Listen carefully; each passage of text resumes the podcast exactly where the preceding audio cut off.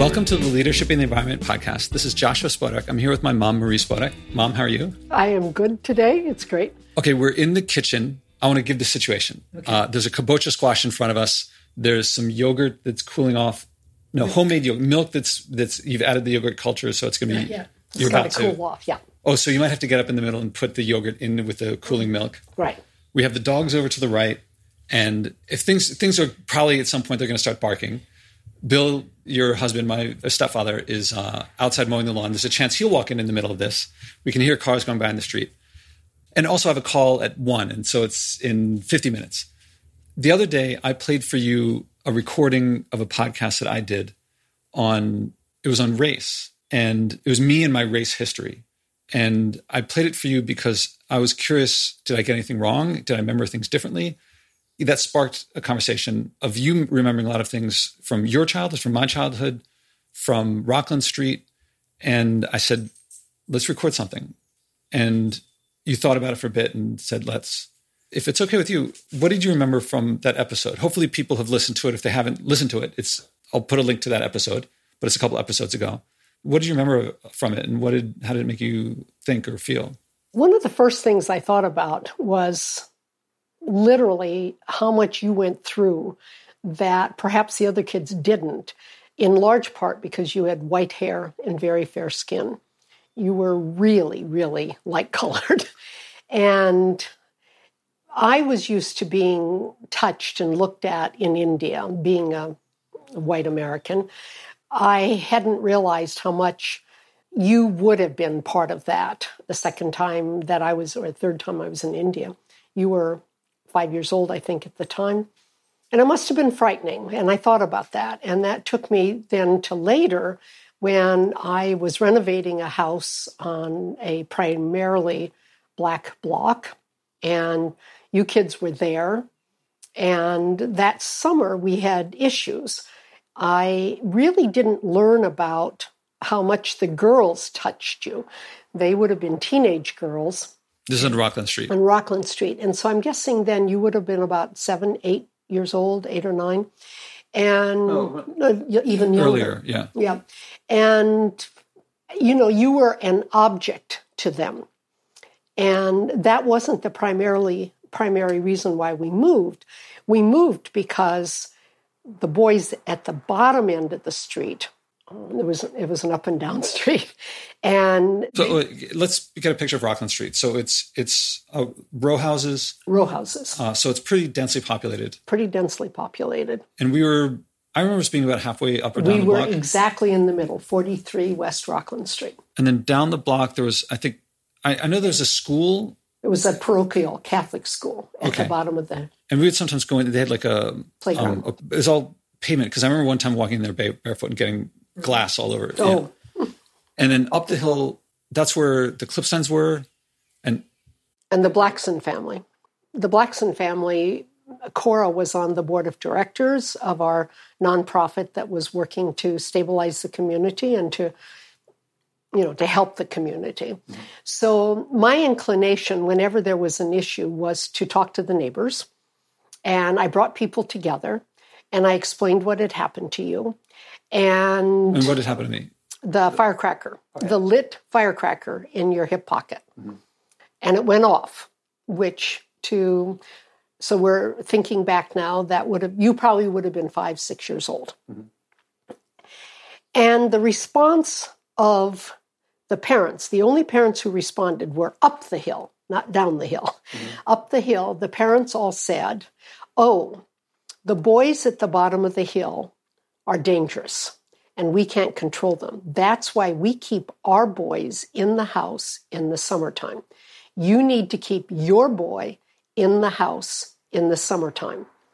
And that's when I said we have to move because I felt that that was leading us into antagonism between white families and black families on the street. And I think you've mentioned this. There were over 100 kids on the block. You were two, there were two across the street, the Clipsteins. So there were fewer than 10 white kids on the block at any given time of over 100 kids. And so we could move a mile away. We had that opportunity, and we did. And but there'd been another episode where you would you and your sister would be waiting for the school bus in the morning and the kids were taking your lunch. I hid one day and I chased them. I never caught them, but they didn't steal your lunch anymore. Yeah, I don't remember this at all. So Yeah. would we was I carrying my lunch outside my book bag or did I have Yeah, to go in my book bag and get it out? I'm not sure. I don't know exactly. Okay. But we could move, so that's what we did. So they're stealing my lunch. What was I doing? Well, you were waiting for the school bus. I mean, what was I doing for food? well, I suppose Schechter gave you some food. I oh. don't know. But anyway, that's Oh. And the- were, were they taking my sister's Yeah, yeah. stuff? To, they're taking all of our lunches. there were only two of you. Okay. So it's me and Susie. Okay. But then that brought us into a different conversation. Uh, and so your listeners can remember that you've gone through the issue of being mugged or having your bicycle stolen and things like that. And then that took me into discussing with you the different things that my husband Bill has been involved with in terms of racial situation. And it took me back to South Dakota where we didn't know any African Americans, but I did go to school with Native Americans, whom we called Indians in those days. Hmm. And that has taken me to thinking about the fact that my best friend in high school was Native American. Her mother was white, she had married a Native American. And The mother married a Native American. Yes. Okay. so Shirley was my best friend, and she played the piano better than anybody. So in high school, whenever we had a contest for singing, any kind of accompaniment, Shirley was the accompanist. Most of the contests were in winter. So there was a big concern that Shirley apparently lived at the end of a long driveway and she might get snowed in. So whenever there was a contest, Shirley stayed overnight with me so that in the morning, when we had to be at the bus to go to the contest, mm-hmm. Shirley would be there. Everybody could relax. And I had, uh, for some reason in the house, I don't know why, I had a double bed, man, meaning that Shirley and I shared the bed. Mm-hmm. That's the way we did things then. Mm-hmm. I've often wondered why I never was invited to her home. I never was in Shirley's home. I don't know. I know that she came with us to Centerville, which was startled my grandmother, who was very surprised to see an Indian come to her home mm-hmm. because in eastern South Dakota wasn't the same. I it's spurring me to go make a phone call to Shirley. Mm-hmm. Now, I'd like to then jump to the next thing that came to my mind after our conversation mm-hmm. was when I was teaching in Chicago from 67 to 69. I was in the worst ghetto school in Chicago. The school had been built for a thousand students, including Cyrus McCormick's kids. He invented the combine, I think, for very wealthy people. And at one time, the school had had stained glass windows and statuary in the hallway, even though it was a public school. Mm-hmm. Some of the teachers with whom I was teaching had gone to this school because they were children of servants of rich people. Our parking lot for that school used to be a garden for the rich kids, the little white kids, to learn how to garden. When I was there, there were 2,000 people in the building and Double the capacity. doubled the capacity. The stained glass windows were gone. The stationery was gone. There were fewer at any given time, fewer than 10 white people in the building at any given time. So while I was teaching there at that time, I had really long blonde hair.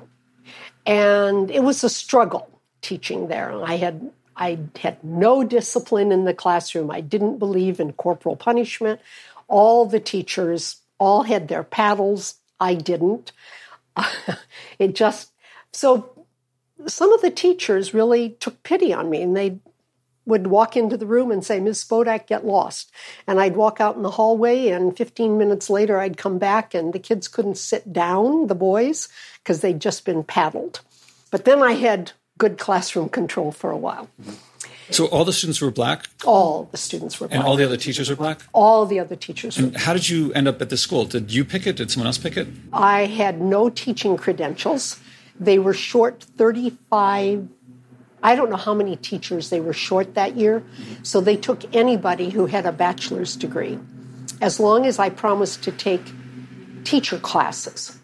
So twice a week, I would go to a local community college to learn how to teach. Okay, so you took what you could get. I, you wanted to teach. I got thirty-five dollars a day. Okay, and by the way, if people hear noise in the background, it's because my stepfather's riding mower is, is right outside the front door, so there might be a little background noise. Okay. So uh, they gave me two sets of students. The building was overcrowded. I did not have a permanent classroom. I was told to teach language arts, social studies, and science. I was not given any textbooks. So every morning I would have to go in and make copies of whatever I was going to do with the students. We filled in other rooms. So I was on three floors any given day. And I had to carry the materials with me. And yet we bonded. The students and I had some really, really good times. The two highlights of which one was the girls and some of their mothers came to my apartment on Saturday mornings to learn how to sew. Another time, I showed the kids how to use the public transportation system to go to a park to have a picnic. They didn't know you could get on a bus and get off somewhere because they were just in this place at all times. Uh, one time we had a party.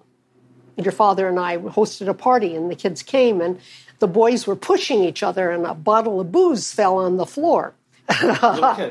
well, they were seventh graders. Uh-huh. And it got very quiet. And of course, we kicked those boys out and we cleaned up and finished having a party. The highlight of those two years was the second year when I thought Howard and I decided to take my kids to South Dakota to see a farm. From, from, from South Chicago to South Dakota.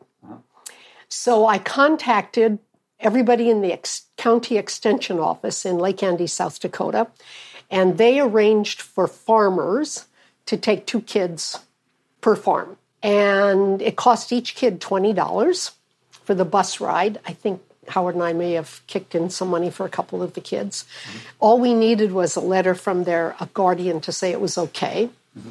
I contacted my college, Augustana College in Sioux Falls, South Dakota, we got in late that day and they put us up overnight. And my boys, my, my eighth grade boys, got up in the middle of the night to go find other, the gangs and whatever. In Sioux Falls, South Dakota, Augustana was at the edge of the city, and all they found was a cornfield, which was a real eye opener for them. We got back to Lake Andes, South Dakota, and when we did that, we divided up the kids to go to different farms. And it just so happened that we were there in time for a con, they called it Share the Fun contest. And the 4 H kids would have a talent show. So my girls decided to teach, show them how they dance in Chicago in South Dakota. In South Dakota. Uh-huh. And this again was in 1969. So the girls got up to dance and it opened everybody's eyes. In 1969, South Dakota had not seen this before. One of the mothers came up to me and said, You know, Cassandra asked me if she could do, if she could use a kitchen fork to do her hair. And I said, Yeah, but I didn't know what that meant. And she walked into the bedroom and she came back and her hair was this big and I'm holding my hands up. Looking like an afro. and it was an afro. And all I could think is her mom is going to be very unhappy when she comes back with an afro, not pressed hair.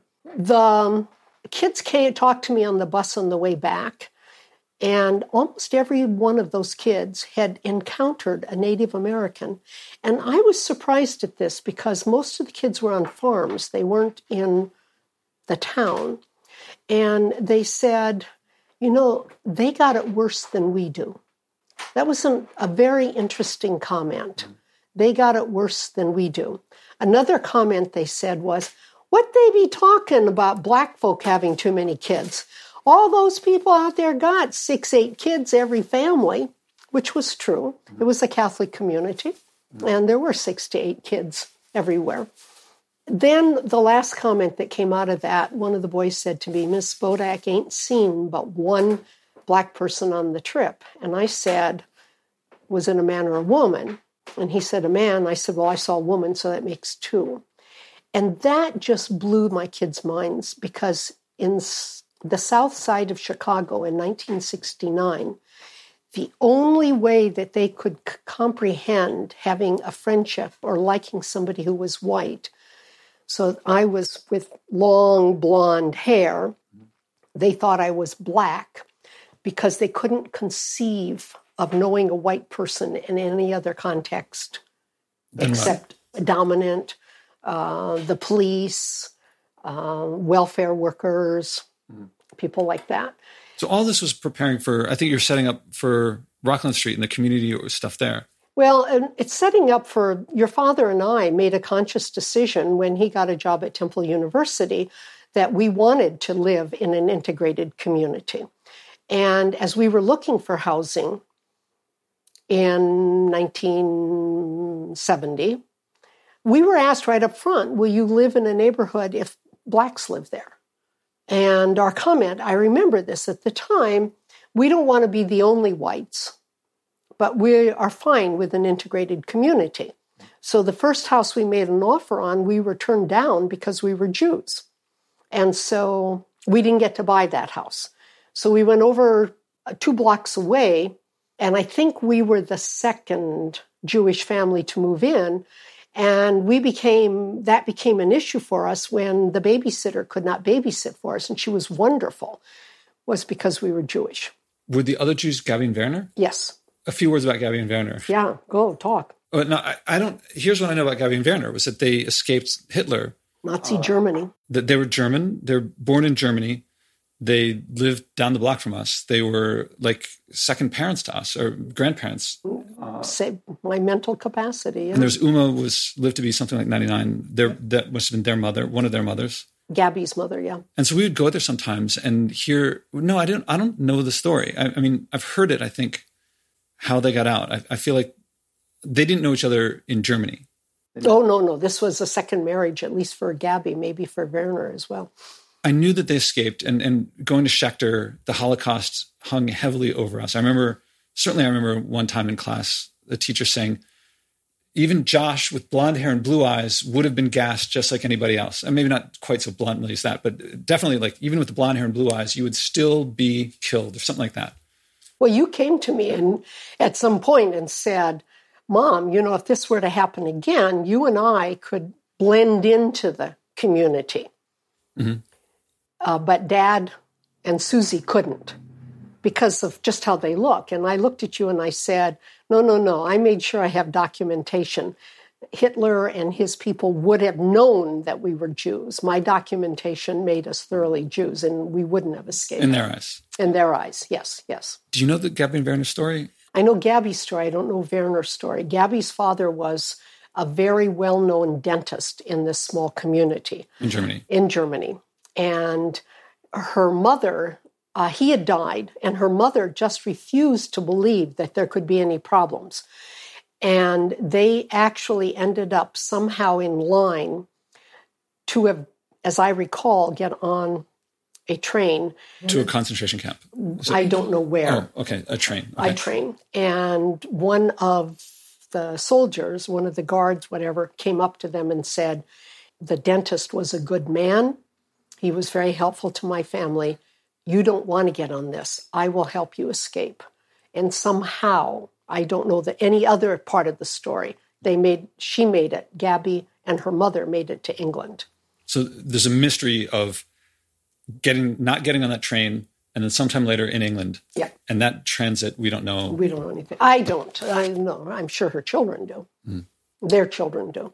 So it was very heavily on my mind about being discriminated against. And that led me to some other conversations with you. Hey, oh, sorry, you, okay. you you grew up Lutheran and you converted to Judaism, and then had you never converted, there would have been no question. You could have just moved there. It, it, did it feel funny to you? Like, I'm not sure your motivation to convert to Judaism, but then once you did it, now you made your life more difficult, or you face these difficulties that wouldn't have happened otherwise. Was there any irony in that, or did you well, think about the one thing I felt, and looking back, it's probably somebody that's idealistic and young, is that I wanted to make a decision while I had a choice to make a decision so that if anything came discriminatory, anything like this were to come again, I wouldn't have to choose to be heroic. Heroic. I would have I, the decision would have been made for me when I was 22. Like Cortez sinking his ships when facing the Aztecs, that we could not escape. We must. We we have to. Yes, I have no escape route. Right. Mm-hmm. That's that's yes. Okay. That's part of it. Yeah. And, so, and then that happened. that happened. So, growing up, the others in my life were Native Americans, and there were terrible comments that were made. I don't even want to say them right now because they're so abhorrent to me now. But were they then? To my mother and to me, they were, but they were also just accepted because that's what people said. Mm-hmm. When we moved to town, when my dad got the job in town, there was a house for sale. And it was a grand, good house, two stories, four bedrooms. It was great. But it had been on the market for a while. Now, looking back, I realize it was because it had been previously owned by Denny Moran, an Indian scout. Although he was Caucasian, white, he had married an Indian woman. And it was across the street from the section of town where the Indians lived. Uh, I'm not going to say it was a ghetto, but it was like a ghetto. It was where they could live. So we got a good deal on the house. We loved that house. It was a grand house, and and that was worthwhile. My mother always drove her neighbors to vote, and that made the town angry. But they only talked to my dad, not my mom. He would come home and he'd say, "You took him to vote again." Mom would say yes and walked out of the room. One of the few times that she would really, really stand up to him. She started a 4 H club for Indian girls. I do want to hear this, but I really want to get forward to where I'm alive. Where you're alive? Yeah. What do you mean? I'm curious how. The, Did you not know how little babies are made? I mean, let's go back to Rockland Street. Okay. Yeah, but uh, we can't discount Chicago in the middle. But anyway, Rockland Street so we've talked a bit about your growing up in South Dakota. We've talked about your experience in Chicago. We've talked about before I was born in Philadelphia. And I'm curious about what I don't remember from my childhood. Well, the parts, well, on Rockland Street, we had that. So, okay, Rockland Street, I remember going to Baptist church, uh, a, oh, yeah, we, Pentecostal church, or well, what, what, were the community groups that you were part of? What was going on? Well, the Southwest Germantown Corporation, which as I mentioned before, put 75 families into 75 boarded up homes using traditional money. The other thing that happened on Rockland Street is I could not get insurance on my home because my neighborhood was redlined, meaning that they had drawn a red line around our neighborhood. They didn't want to give mortgage loans or insurance loans because it was primarily a black neighborhood. Now, was that to hurt blacks? Was it, did, or did they have some internally to themselves? Were they? Do you know their motivation? It goes back to the 30s when, well, it was traditional to block out areas where they would make loans dependent on the racial and religious composition of the neighborhood. And there were four grades. If they were in green, that meant it was an, a Caucasian Protestant neighborhood. Then there was a different color for a primary neighborhood that was Jewish or Catholic. And then the neighborhoods that had blacks in them were red lined. And that's the term that you hear today. They are red lined neighborhoods. And in order to perpetuate this, they made deed restrictions, one of which I memorized so that I could use it when I was teaching real estate, prospective real estate agents. Here's the deed restrictions. No person other than the Caucasian race may own and, uh, and the Protestant faith may own and occupy this home. This does not preclude occupancy by domestic servants. Okay, so so we were in a red line neighborhood, even though we were not. We we were redlined ourselves. We were because we were in the neighborhood. I called 30 insurance companies until I finally got an insurance thing. And there was a good man who owned a savings and loan, and he made the mortgage loan for me because he made the decisions. And when he died, I wrote the story up, and his heirs, his children, said they knew their father had done good things, but they'd never heard it until so eloquently expressed until I wrote. So Cora Blackson was a black member of the corporation, and she was a member of the Pentecostal church, and that church spoke in tongues. And she really wanted us to go to church. So one day, all five of you kids and Bill and I went to her church. Do you remember the service? Just vaguely. I, I mean, I think I remember some dancing and some singing. Yep, storefront. Mm-hmm. It was a wild one. So yeah, I would have been a little kid, and yeah, and we were glad to be included. Mm-hmm. And last year, I went back to Rockland Street with a friend of mine. Mm-hmm. And I knocked on the door at 43 West Rockland Street. It was a tenant who didn't know me, but several other uh, people showed up. And when I mentioned Cora's name, somebody said, Go get her grandson. And he called Cora. Uh-huh. And she is now in a special home, but she remembered. Mm-hmm. And she had come to Bill's and my wedding. Her son inherited Bill's fish tank when we moved they still remembered us and we remembered them. And uh, what did the community organizations do? I mean, what what did other people think of what you were doing? I mean, you'd you'd gone from a couple people's homes in an, in a neighborhood, yeah, yeah. friends of, of to like, hey, I'm a single mom and I got some kids, and they stayed. We stayed with Ethan and uh, I forget the other. What was her name? Anyway, yeah, we rented from Gabby and Werner. We rented from the ex-wife of the somebody affiliated with City Hall. So, what did all these people say when you moved to Rockland Street? How many people visited? Oh, that's interesting. We were in, I helped start um, daycare. It was toddlers and twos and threes and fours, and then we I had a plan. Oh, well, I'm sorry. I remember toddlers and twos. It was toddlers and twos. And then it was toddlers and twos and threes and four. Then we had another one for after school. It got well anyway, toddlers and twos we were having a problem with the director and the other parents started pulling their kids out. And I didn't have an option. I needed you kids to be in that daycare. So they elected me president for two weeks. And my job was to fire the neighborhood, the director of toddlers and twos, get rid of her, get rid of her, and then hire a new one. Then it was time to have a Christmas party to just bring everybody together. And all of the rich people up in Westmont area and Chestnut Hill, whose kids went to this, didn't feel their homes were nice enough. So I said, What the heck? Come on down to my house, which had been abandoned and some of the parts had been stolen and things were not finished. But we had a wonderful party, and none of these white parents could figure out how they got to Rockland Street. I mean, how they got to Rockland Street? Like, well, they drove down, but they didn't realize. Oh, that. Oh, what what what in my life led me to be here? Yes. Okay. And toddlers and twos, I think, still is a viable entity in in West Westmont area. So that's good. Okay, so we moved a mile away to Walnut Lane, mm.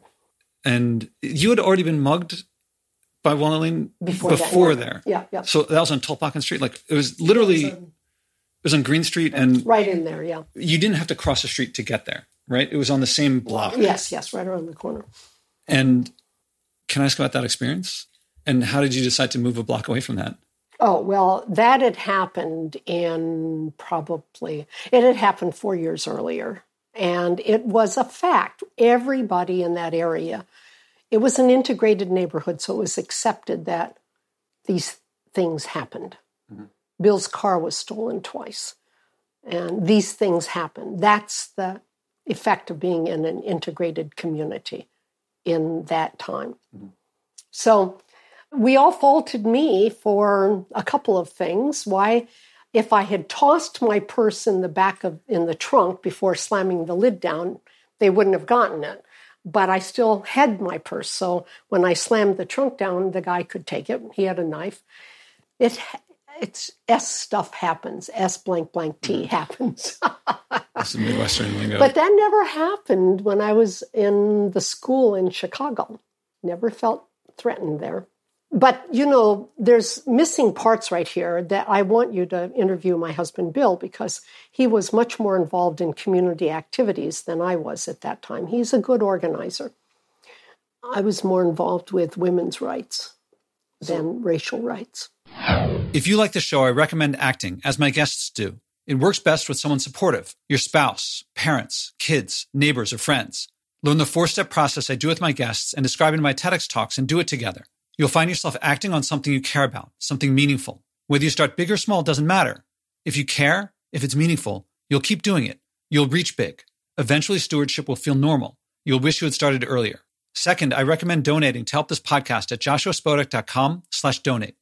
I promote degrowth and stewardship, which no advertiser will touch, but brings joy, community, connection, and abundance to you when you act and global change in the long run. Help us keep going. That's joshuaspodek.com slash donate. I'm also kind of curious about me going to Schechter because I remember loving like liking the kids, my, my friends for from kindergarten through sixth grade. But my memories of Judaism or religion, especially what I feel now is being forced on me, I don't like. Well, when your father and I made a decision to live in an integrated neighborhood, we knew that the schools were integrated. The school board in Philadelphia specifically targeted integrated neighborhoods to bus kids in from West Philly.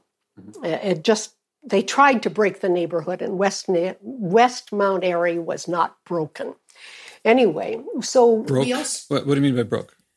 when you bus when you bus outside kids in, and you force people uh, forced people to move. The schools were horrendous. They were. I talked to people who had helped design the schools and helped. They everybody wanted to stay there, but the it was the time of blockbusting and so the city was trying to bring people impoverished kids from West Philly to bring them to West Airy so that people in West Airy would move away. Yes. How does that help the city? Well, the real estate agents, everybody got some some money out of it. How do you get money from people moving away? Oh, it's just so they would sell their properties and sell their get their properties, commission. and there was collusion between the real estate agents and the appraisers there were several communities in Philadelphia that had a ban on door to door solicitation until maybe 20 years ago. From the 70s all the way up to 1990, they finally lifted that ban. When I went into real estate, I could not say to people, send me business. I could send a letter. Dear friend, I am now in real estate. Sincerely, Marie. I couldn't say, Dear friend, I'm now in real estate. If you know someone who would like to list or sell or buy, please contact me. I couldn't do that because, well, that's a whole nother story about what was going on. Anyway, Howard and I also knew that we wanted our children to have a Jewish upbringing. And so we had committed to a Jewish school and living in an integrated neighborhood. I don't recall that it was onerous on you until later in your life. So many of these things that you're feeling negative about right now weren't things that were apparent to me when you were growing up. Hmm. But I'm really grateful. You had some really excellent teachers there. And I still feel that you got a very good, sound, secular and religious upbringing. I gave you something to choose from. All right. And what about the other kids' experiences? You were saying that because my skin was more fair and my my hair was lighter. What about the what about my sisters and stepsister and stepbrother? I really think you should interview Bill because he has different stories. I don't think the other kids had the same issues that you had, but I don't know that because parents don't often know what goes on in their kids' lives until 20 years later. Like, you know, there's a picture that fell off the wall and we'll never know how that picture is. See, you're laughing about that. Yeah, there's there's a couple of mysteries of like how the mustard got on the on the floor, how the picture, picture came broke. down, and where did the snake go? Oh yeah, the Susie snake. Yeah, yeah, that she brought home from school and it disappeared in the Rockland Street house. We don't know. So when you listened to my episode a little while ago, what How did it make you feel? I have an email today, or I got maybe yesterday, and it's someone saying, Look, you don't know what it's like to be oppressed. I think that's an inappropriate statement. I think there's a lot of people that are oppressed. I know many Indians were oppressed under British rule. I know that you were oppressed because you were the wrong color. And, but we were higher up, so that was a different situation. I cannot imagine what it's like to walk into a room and be evaluated at that point because of the color of my skin. The only thing I can think about is to walk into the room and know I won't get hired because I'm female. I was told that. We can't hire you because we can't have two female instructors in the same room. Well, what happened in Chicago? You were the only white person in the school. No, they were desperate. they were desperate. Well, did they judge you anyway? Who? Everyone else in the school. You were you're the only one of one. Your skin color, hair color. You're the only one. You said you couldn't imagine what it'd be like to walk in and be judged. Well, they did think I wasn't as effective as some of the other teachers were. Well, that was after, that was judging your behavior after they've seen it. What about when you first walked in? That's an interesting question. My fourth day there, we had a nationally televised riot, and then it got worse. And I think what saved me is I did not lose my cool when that riot started. It was a major riot, it made all the news. And I told my kids, get away from the window. We have to teach now. And I taught until they vacated the school. And I think my kids and the other teachers respected me for that. And you know, the other thing back in the early 70s, late 60s, they always said, it's not a measure, do you invite Black people to your home? It's do they invite you to their home? And yes, I was always invited to their parties. And yeah, we we had a good relationship, but I always knew that I had different opportunities than they did. Than they did. Mm. So moving a mile away to an integrated community. Well, if it's an integrated community, they would have had that access too, but they would have been asked. You were asked, "Do you, do you want to?" Well, that was years before, but maybe they were, they were they still asking, "Would you like to be the only white?" No, would you like to be on a in a neighborhood with blacks? No, you chose to be in an integrated community. We did, but why, we were why? asked. So they would have been asked too, and they would have been declined. Oh yeah, they wouldn't even have been shown houses. So you're a single mom. I was oppressed, but we had a way out, and they didn't, or a, a very small number of them did. Right. So they could have made just as much money as us, and they would have not been able to get out. Even if they had made that More money, money, they would not have gotten out. They would have been denied loans. They would have been charged higher interest rates. They couldn't have gotten insurance. That's why I listed and sold real estate. I was okay. I wasn't great.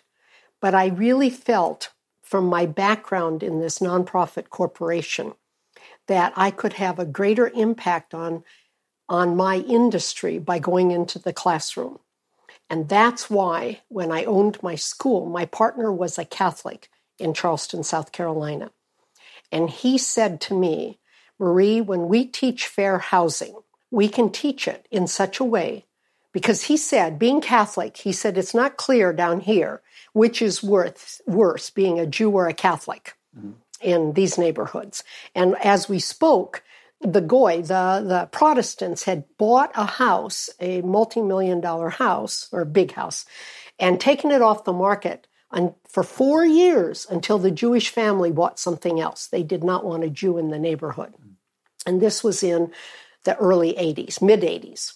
And he said, when we teach fair housing, we can teach it in such a way that everybody will get really quiet and it'll be that impact. It's because of you, black person in the class, the one, that we have to go through this. Or, Bob said, we can teach it from the perspective of a Catholic and of a Jew. So it isn't just about black rights, it's about everybody's rights. And that's how we both taught it. I want to go back to Rockland Street. So when they when the when the ones up the block said we keep our boys inside, I remember at the at the bottom end of the block. I remember they're set up the milk crate basketball. I, I just remember a few images there. So, had we not been white, the only option would have been to keep me inside. Exactly. We had the option to leave. Yes. The ones up the the way I street, saw it, yeah. the ones up the street, Did not. they didn't have that option. No. So they had to keep their boys indoors. Yes. Or have them be recruited by gangs. It was it wasn't gangs. It was just Mean, mean, Mean boys. so our bus stop was up the street and to the right. Yeah, it was uh, one street over. So we, I went uphill, then turned right Yes. down. I don't know the name of it. Okay, it was Germantown Avenue at the top of the block. Maybe. Anyway, Um, uh, uh, yeah, I'm just refreshing my memory from childhood. Well, we're, I mean, we're now we're running out of time. Is there anything to uh, cover that more? Well, Any questions for me? the thing that I've been thinking about is until you have been discriminated against, and I do want to share one other story because it ties into this. Your sister lived in Japan, and Susie, mm-hmm. and she spoke Japanese. And there was a point when she needed to find a place to stay, to live mm-hmm. while she was there. And she walked into a, tra- uh, a real estate office. And the woman reading didn't even look up and said in Japanese, We don't have any. And Susie said in Japanese, You don't have any what? And the woman in Japanese said, Whatever you're here for. And Susie said, Well, I need, I want to rent and I have a job. Woman said, We don't have any. When Susie wrote to me about that, she said, Mom, until it happens to you, you don't know what a, a hit in the gut is like. Because she said, I needed a place to stay. I mean, she was being forced out and she couldn't, there were issues. Mm. And she said, Mom, until it happens to you, and she said, I think everybody should have it happen to them at least once. Either no one should. Ideally, it would be no one. But if anyone, then everyone. Everyone should have that opportunity where, by virtue of the color of your skin or your nationality, you are denied opportunity. Hmm. And that's when I said to my students, I think people don't generally forget that day in real estate school, hmm. whether they were in Charleston, South Carolina, or in Des Moines, Iowa. You said that there there's something you wanted to say, and then there was that story. That was the story.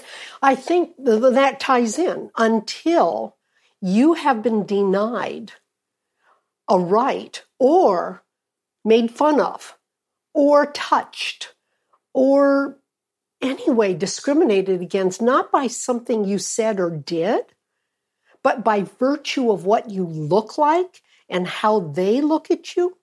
I don't know that you can really understand the pain and agony. And there is a lot of pain and agony out there. Now, you've known me my whole life. Uh, you think? Have I, have I had these experiences? Because I feel like people just presume that I have not. I do think. And the more I know you and listen to you, the more likely it is to have some of these stories come up. So, yes, the last time you were mugged and the bicycle taken, you were a little boy. And by the time it wound its way into the court system, that's the one when the police stopped it, mm-hmm. you'd had a growth spurt. So you were a tall white boy, and this this black kids were these little black kids. And the judge looked and said, Why didn't you do something for yourself? Or that was implicit.